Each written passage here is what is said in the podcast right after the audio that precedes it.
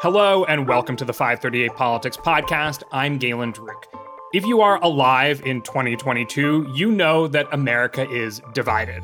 Republicans and Democrats disagree on all manner of things. Surveys suggest that they may not even like each other, and voting data shows they often live separately too. But today's guests suggest that in focusing on the left right divide in American politics, we are missing another important divide one that may actually run counter to the idea that America is hopelessly conflicted between red and blue. In the book The Other Divide, authors Yanna Krupnikov and John Barry Ryan argue that the gulf between Americans who are deeply involved in politics and those who are not deserves more of our attention. In fact, they say the kinds of partisans who are engaged enough to actually despise the other side only make up 15 to 20% of the country. The other 80 or so percent are focused on their daily lives, and in large part don't like politics or want to talk about them. And they say that it's a problem that the 15 to 20% minority drive our understanding of the two parties and politics. Perhaps, dear listener, you are part of that minority, so consider this your trigger warning. Yanna and John are both political science professors at Stony Brook University, and they are here with me now. Welcome to the show. Thank you for having us. Yeah, thanks for having us. So, first things first, how did you come to the conclusion that it is only 15 to 20% of Americans who are engaged in that stereotypical partisan standoff between right and left? I mean, there's not a simple answer to that question because the measure we actually use in the book is a continuum. One question that correlates really well with the involvement question that is, how much do you pay attention to politics, how much do you talk about politics, this sort of battery is a standard question you see in a lot of measures of affective polarization. Would you be upset if your child married someone from the other party? And then the question becomes that we've added is, but they'll never talk about politics, or they'll rarely talk about politics. And what you see there is a very high correlation between these two measures, and about 15 to 20% of the public say they would be upset with somebody in the uh, out party in their family, even if that person's not going to talk about politics as often. So we go through a bunch of different measures that are fairly correlated with one another. Sometimes we get 10%, sometimes we get 20%. So 15 to 20% is about the number that we usually come to. You've focused on this question of how would you feel if your kid married somebody from the opposite political party? There's also questions about would you consider being in a relationship with somebody from the opposite political party? And I see in survey data that 40% or so of Americans say they would not be open to being in a relationship with somebody from the opposing party. And when you put specific candidates on the survey, like, would you be in a relationship with somebody who voted for Trump or would you be in a relationship with somebody who voted for Clinton? That number can be even higher. So, how do you get from that significantly larger number down to like, oh, it's only really 15 to 20% that feel this deeply? Well, I think we need to think about what is happening to people when they're asked this question, right? So you have this question Would you marry somebody of the opposing party? Would you marry a Clinton voter? And that's literally the only information you've given people about this person.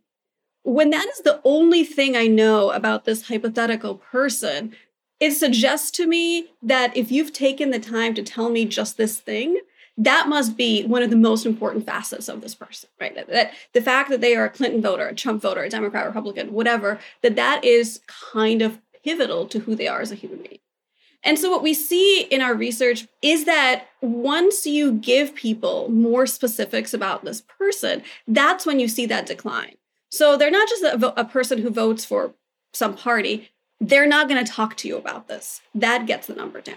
Wait, but isn't that kind of priming people a little bit? Like, okay, yeah, they're a Republican or a Democrat, but like they're never going to talk about it then you're kind of like, okay, well, then does it matter? Are they really a Democrat or a Republican? Well, so that's interesting, right? Because we have this one experiment where we essentially ask the question, I'll just call it flat, right? We just that measure of the question, we don't tell them anything about this person. We have a version of the question that suggests that it's somebody who does isn't really going to talk about it. We have a version of this question that specifies what level ideology, kind of how ideologically extreme this person's going to be. And what happens there is that that flat measure, people are envisioning somebody who's constantly talking, somebody who is extraordinarily ideologically polarized. Okay, fine. But you might say that we've primed people to tell them that they're not a real Democrat or not a real partisan. The problem becomes is that in our other survey data, when you just ask people how often they're talking about politics, how strong ideologically they are, they actually aren't really talking about politics. They actually aren't really all that ideological. My suggestion would be is that the flat version of the question is priming people to imagine somebody who is literally a minority of the electorate. I'll say one other thing that, that gets back to what you were saying. We also have tested it as they vote for local Republicans or Democrats or national Republicans or Democrats. And yeah, you're much more likely to have somebody saying, I don't want somebody who votes for the National Republican Party or the National Democratic Party than, than the local one. So people do make these distinctions, right? If you imagine someone in Maryland saying, I don't care if you vote for Governor Hogan, I'm not cool if you vote for Trump. The other thing we note that I think sort of matters here is that when political scientists talk about this affective polarization. Sorry, just to clarify, affective polarization is like academic speak for you don't like the person in the opposing party. But that's half of it. Okay. And the other half of it is I like my party. And the thing that you'll get much more often is people saying, I don't want my kid marrying someone from, from the other party.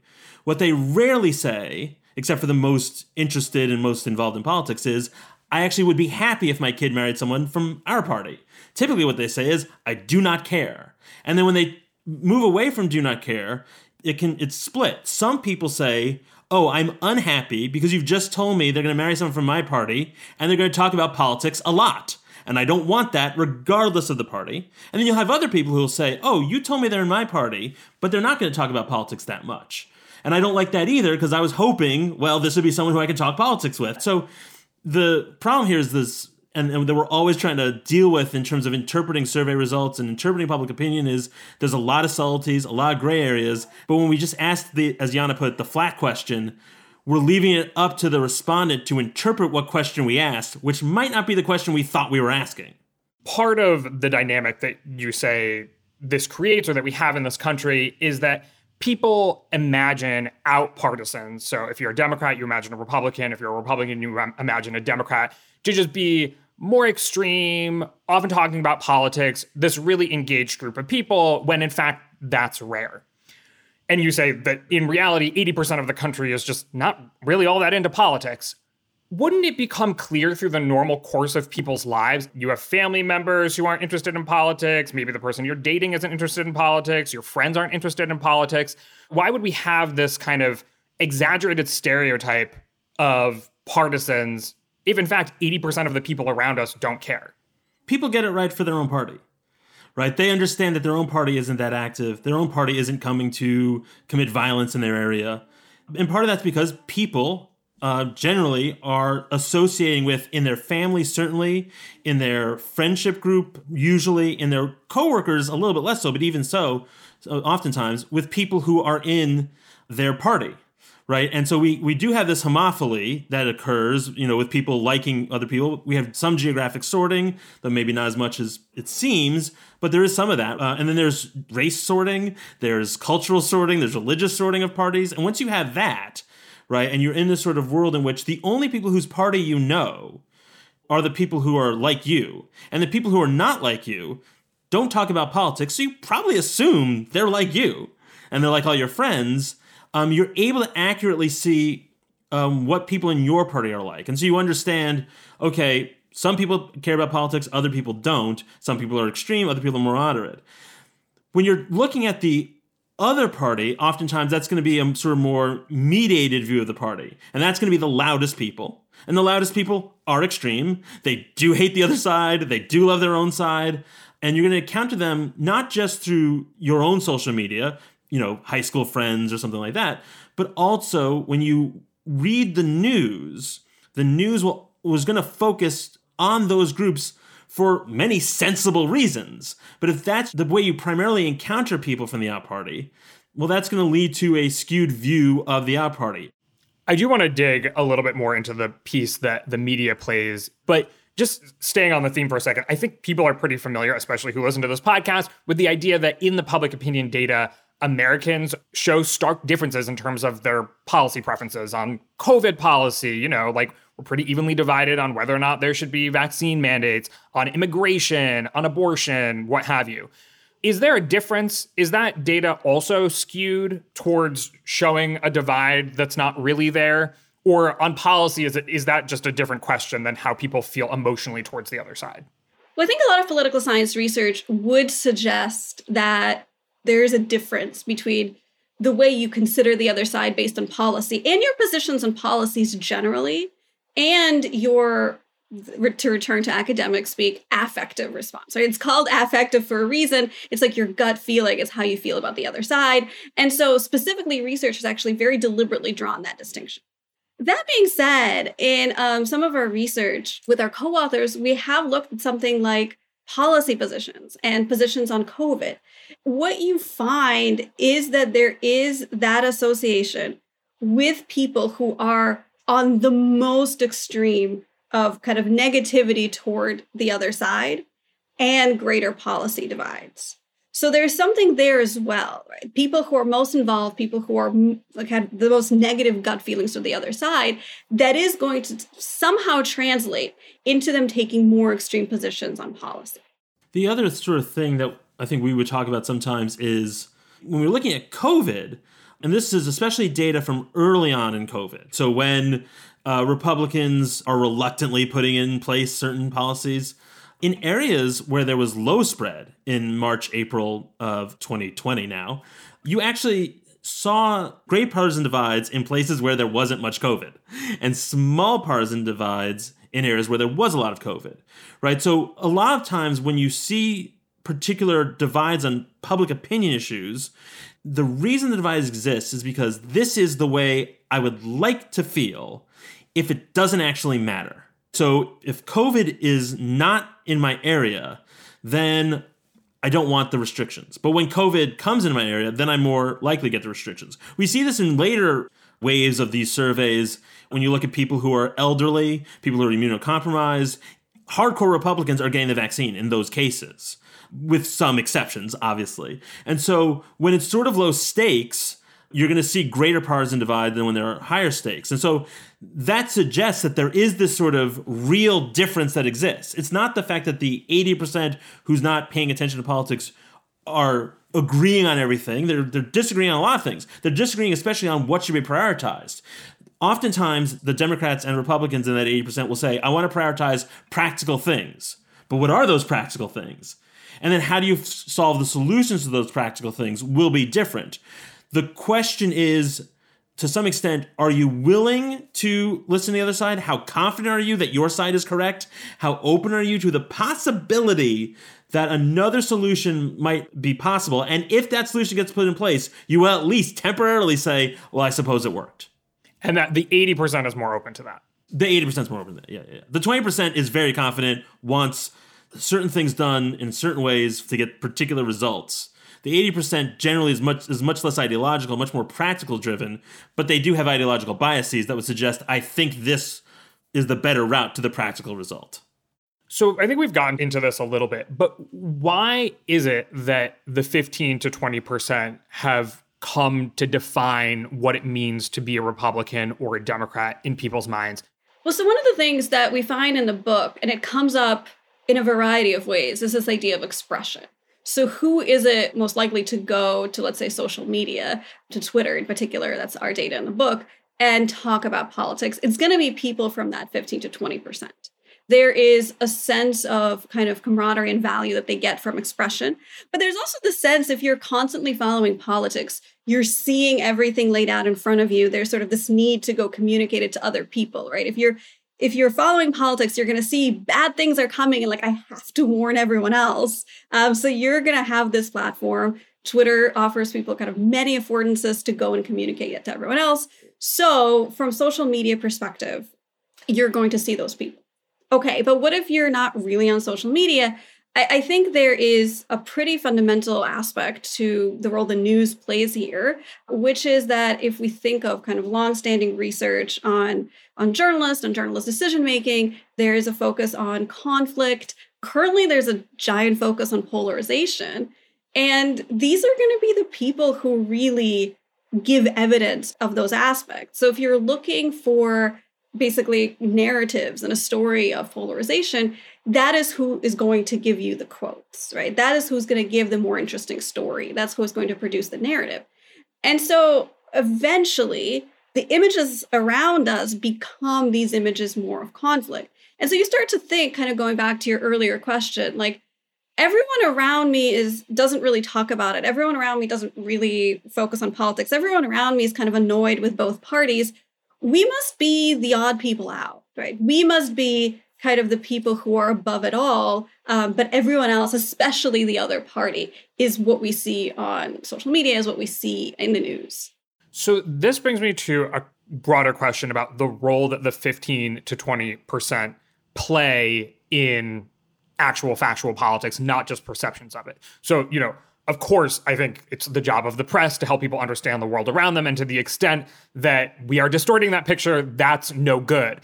But in the sense that the vast majority of Americans weren't involved in the civil rights movement or even the Boston Tea Party or many of the big things that changed the direction of our country and end up affecting a lot of people are brought about by a very involved minority. And so is it bad to cover that? I mean, and also, shouldn't everyone be paying attention to those very involved 15 to 20% because they might end up deciding the direction of the country whether you like it or not? Well, so I want to kind of draw a, a, distinction for a second here. And I think the distinction is deep involvement and commitment to a particular issue, right? The, the examples you gave here, and a deep involvement and commitment to politics more generally. And I, and I think there is a difference there. I think it's a kind of fine distinction, but there is, in fact, a distinction. Um, if we think about something like political expression, if you're going to Twitter and you're focus is entirely on activism toward a particular issue versus that what unites your tweets is just politics or just conservative politics or just liberal politics that i think at least research would suggest are two different outcomes you're more likely to affect change or at least in recent work by focusing on a commitment to a particular issue which is not something that we're necessarily attributing to people who are deeply involved. People who are deeply involved in politics, their expression is more likely to be united by just politics. They might skip kind of from issue to issue to issue. So those are, to me at least, at least in the book, kind of two different considerations.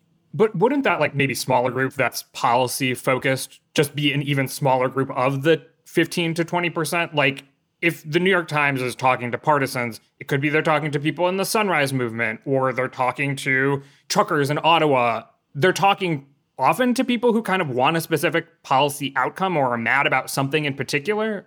Yeah, well, truckers in Ottawa is a good example because if we think about truckers in Ottawa, I mean, that's a major thing people have done, right? This is not something that can be ignored, right? And I don't think Jan and I would ever say, oh, you shouldn't cover the 15, 20%. As we write in the book, I think in the conclusion, like we set out to talk about everybody, and mostly we talk about the 15, 20%, and then say, well, that's how they're different. The point would be, as a general rule, I don't think people who are up on public opinion, understand public opinion, would say, oh, those truckers in Ottawa tell us a lot about the typical Canadian, mm-hmm. right? That the typical Canadian has stopped watching the Toronto Maple Leafs and is focused on how we're we going to stop Trudeau from putting in vaccine mandates. But you do get a sense sometimes in the way it's talked about in the US media about the United States that the people who stormed the Capitol, well, that makes sense given that no one can talk at Thanksgiving anymore.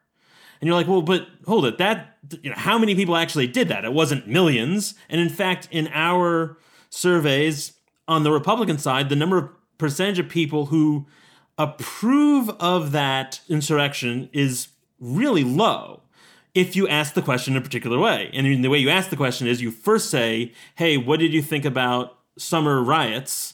And then you ask them, what do you think about the Capitol? And in that case, I think it was 5% said a supportive of what happened at the Capitol. As opposed to if you start with the Capitol question, then it's 25%. So what those people are actually telling you is don't blame Republicans. We're not the only ones who do bad things. And so that group exists. That group's important. It's clear politicians listen to that group. That group is more likely to donate money. That group is more likely to drive what politicians believe public opinion is. And so you got to cover them. It's when you get in that slippage of, and this is what America thinks, right? Oh, mm-hmm. America's hopelessly divided, all that sort of stuff. When it's like, we can make America hopelessly divided. That could occur. You know, elites can manipulate or can use the 15, 20% to drive public opinion in their areas in particular directions. But that doesn't mean that's the natural state of the world. What's sort of interesting is if I decide that I'm going to adopt a partisan position that is common among the most active people in my party, in my area, my friendship group, that can be a sign of two things. One, I'm very committed, and therefore I take these positions because it's the position we hold. Or two, I'm not committed at all, and I'm not really figuring it out what we're supposed to do, and so I'm just parroting what I hear. And they look exactly the same, but consequentially, they're different for how we talk about the American public versus the involved, loud, active group. And, and in certain areas, that's group you care about. Now, if we're talking about voting, a lot of the people who vote, most of the people who vote, aren't in that group. If you're talking about donations and maybe primary voters, and certainly people who are going to knock on doors, put yard signs up, all that stuff, that is the involved group. And so that's where you get into this distinction. So, to what extent do the 15 to 20% drive actual factual politics and not just perceptions of it? Do they have an outsized role in terms of driving politicians' policy, what the country focuses on? If you look at the issue priorities, now this we, we asked these questions pre-COVID, so caveats up and down the board. Um, there are certain things that are common. Healthcare costs, involved people, uninvolved people, often will list that at the top. But I remember among Republicans, the media was popped up as a problem. But no Republican who's lower involvement says the media. Right. So all sort of focus on deplatforming on Twitter and Facebook and, and, and all that sort of stuff, that's not something that would be talked about as, as much. You know, issues of race. So I mean, this sort of cuts both ways. Issues of race are driven by the involved Democrats, right? That's something that they see as a priority, something that needs to be taken care of.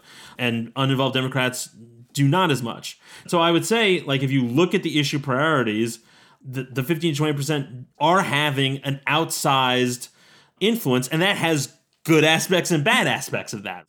To be frank, right, the 80% oftentimes don't have the ability because of their jobs, their family lives, etc., etc. The fact that they have to keep society running outside of politics to figure out what's the proper policy solution. And so that's going to come from somebody, um, whether the 15 or 20% heard about it or just passed it along. That's where that's coming from. So the 15 20% are always going to drive things. So now we have a sense of some of the differences. Yanna, what determines who is in which camp? What are the traits that unify the 15 to 20% involved and the 80% uninvolved? So the way to think about it, we start kind of with determinants of your childhood, where you're coming from, your socialization. Now, of course, like a million caveats. We can't do this causally. Like, we can't randomly assign people to different families and different colleges and different contexts and trace them over over many many years. Like, we'd still be writing the book. But in our surveys, we kind of see that the people who are most involved have certain similarities that they recall from their family lives they talked a lot more about politics with their with their parents right? So that's kind of one aspect. They went to different schools. People who are deeply involved went to more selective liberal arts colleges. So that's kind of one thing that pops up repeatedly in our data. They also in their adult lives are in different groups of people. So, kind of going back to something that's, I think, been a theme this conversation is the people around you. The people who are deeply involved are in groups, in social groups, in these kind of networks with other really deeply involved people, um, which I think kind of ratchets up this idea that everyone is like this, everyone is like you. So it's not just that they're in groups of people who think like them politically, uh, Democrat versus Republican, though that is also true.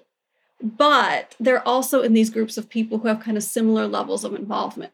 So it's a process that we see kind of shaping itself over over time, um, and it's something that kind of begins when you're childhood. I think there's some sense in your research that it's these highly involved people and the focus on them that is driving the negative feelings that we may have for each other as Americans. It seems like that number, the degree to which people have negative feelings towards out partisans, has risen in recent decades. Does that mean that that's a result of the number of highly involved people has risen too and, and helped drive that? So it's interesting. Um, in one of the last talks I traveled to give before the pandemic, one of the questions in the audience was basically like, well, I am X years old and I remember these people being around when I was younger. Sure, yeah, like the 60s, all the protesters, what you know, like public life was pretty chaotic back then too. Yeah, exactly, right? The question of whether there are more people like this is a challenging one. We we we don't have this is our brand new measure that we created. We don't have it going all the way back. But what I think has really changed is the media environment. And what's really changed is your ability to express your deep involvement. So before uh, social media, if you were deeply involved in politics and you wanted to talk to other deeply involved people, or you wanted to just like tell everyone something terrible is coming, you would, I don't know, call a friend. You would you would write a letter to the editor that nobody ever read, I guess. But now, like I can finish up here and go just fire off a million tweets about politics. And so I think that does two things. So, one, it makes it a lot easier to be deeply involved. If we think about cultures of fandom, if you're a huge fan, and that's something we talk about in the book, of something like Star Trek, nobody else is a fan of Star Trek around you, there's no social media, you think you're super weird. You're not really going to talk about it. Um, but now you can just go to social media and find many people like you. And I think the same thing happens here. People tend to talk more. But the other thing that happens is that it introduces the deeply involved to many more people. There's this great book by Jaime Settle called Frenemies. It's about Facebook. And so, what she suggests is kind of imagine having um, some friend from camp that you haven't talked about in a decade, or imagine having a friend that you only see very, very occasionally. Before Facebook, um, those would be your only interactions, and you would just see them in these sort of small moments. You would have kind of an hour interaction with them. That's all you'd know about them. Now you're friends on Facebook. And now you see basically everything they're posting, and you kind of realize, oh, this person's deeply involved in politics. Oh my goodness, they're posting some kind of strange things about politics. These things are really intense. I guess they represent their party. Now you're kind of privy to all of these political ideas from people you might not have really encountered in a political sense before. And so I think that makes us feel like politics is much more so around us.